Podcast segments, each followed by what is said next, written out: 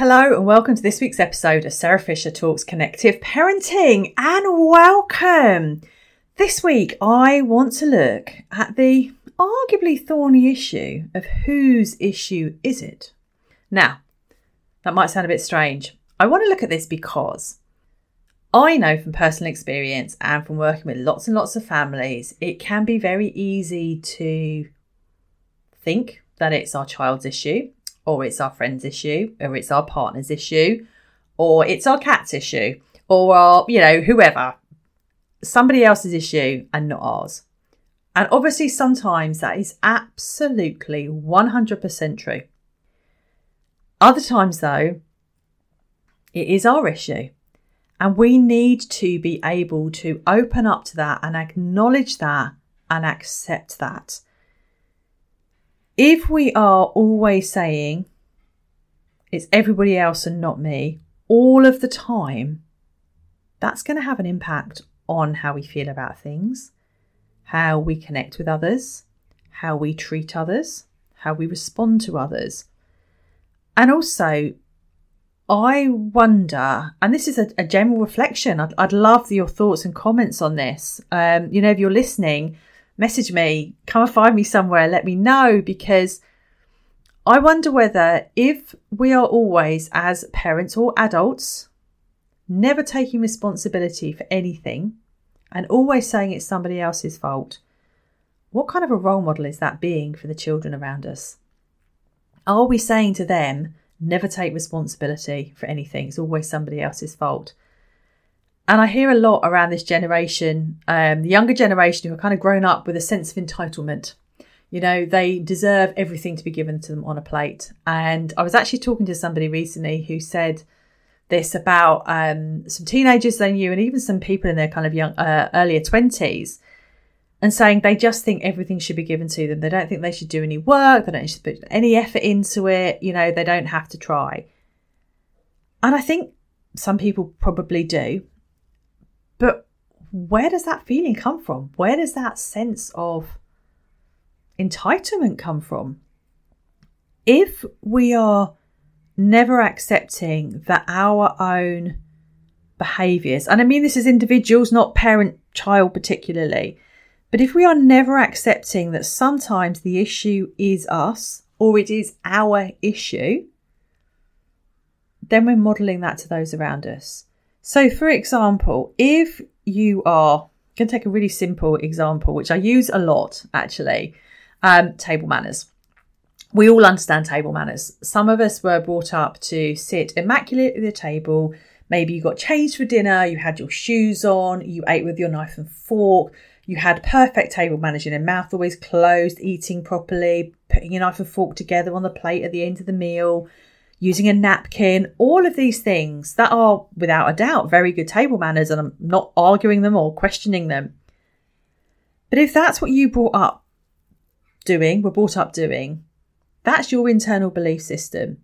So when your child doesn't do it, or you're out for dinner with your friends and they don't do certain things you believe they should do at a table as, as good table manners, that can create friction because we believe they should be doing it the way we want them to do it. But they've been brought up with a different belief system. So if you're out to dinner with your best mate and they're doing it differently, their belief is that their way is the right way. So when we then look at that and think, okay, well, whose issue is it? Well, it's my issue that I don't like the way they're doing it. They're not doing it intentionally. It's my issue because I'm getting frustrated with the fact that, I don't know, they're not holding their knife correctly or something like that. And we can see that that's our issue. And I think for many of us, it's much easier to handle that when we're thinking adult to adult. But the same goes with a child. If our child is choosing to use swear language, is choosing to leave their dirty pants all over the bedroom floor, is choosing to, I don't know, do whatever it is they're doing, whose issue is it? Because they're not bothered by it. And I get, and I'm not saying we shouldn't be teaching them things, but I think sometimes we need to reflect because if we're creating animosity within the house by trying to deal with it, we're moving away from connection. We're not staying in a place of connection. And then things are going to get worse across the board. Now, this isn't about saying don't put boundaries in, because of course we should. And of course we should be teaching our children how to, you know, eat properly with a knife and fork, how to uh, behave in certain environments, to understand that swearing might be absolutely fine and normal in front of their friends, um, but lots of other people find it offensive. We might be teaching them that, you know, uh, eating in their bedrooms and leaving crumbs all over the place is really unhygienic and unhealthy. So it's not about not putting boundaries in, but it's about saying, is this my issue? In which case, how am I going to deal with it in a way that brings around change and creates connection for my child, whilst also understanding that this is my issue? This is something I find frustrating. You know, it might be they listen to a certain type of music and you don't like it, or they play it too loudly. And yes, that's impacting on you 100%. But if we know whether it's something that is sitting with them, i.e., they are being really angry with you because they're angry and it's easier to take it out on you, that is their issue that we need to support them with.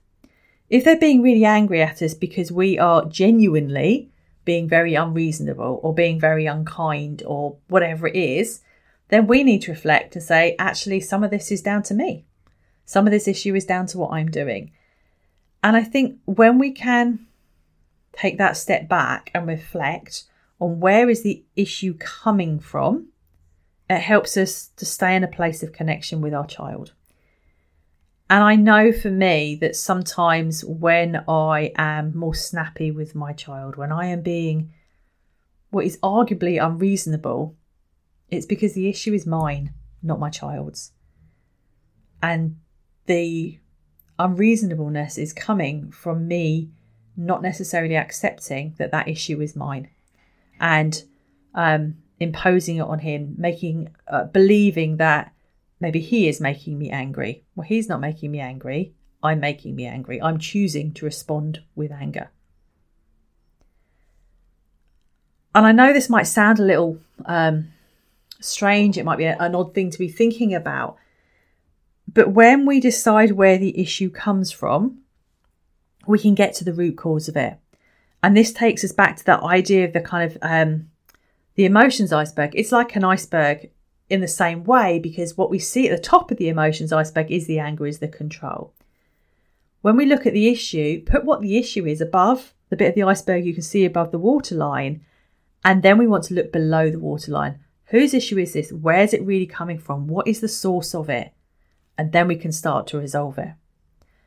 I really hope this is making sense um, and kind of is helping to just open the, the, the thought pathways because I know that when I stop and think and see something slightly differently, I can come at anything much more easily from a place of connection. Whereas when I go in there and get frustrated or think, my son's not doing this or my friend's not doing that or whoever it is, and you get really frustrated, they are the issue. When actually the issue is my response to it. And, you know, I know that I've had this in, in previous work lives, with in, in a whole load of situations in my life, where actually when I've had the time and space to reflect, the issue is definitely me it was the way I chose to respond to something that potentially made it worse. Now, that's not to say that the thing initially was the right thing or the right choice of behaviour or the right choice of words from the other person. But my response to it hugely impacts on how that moves forward.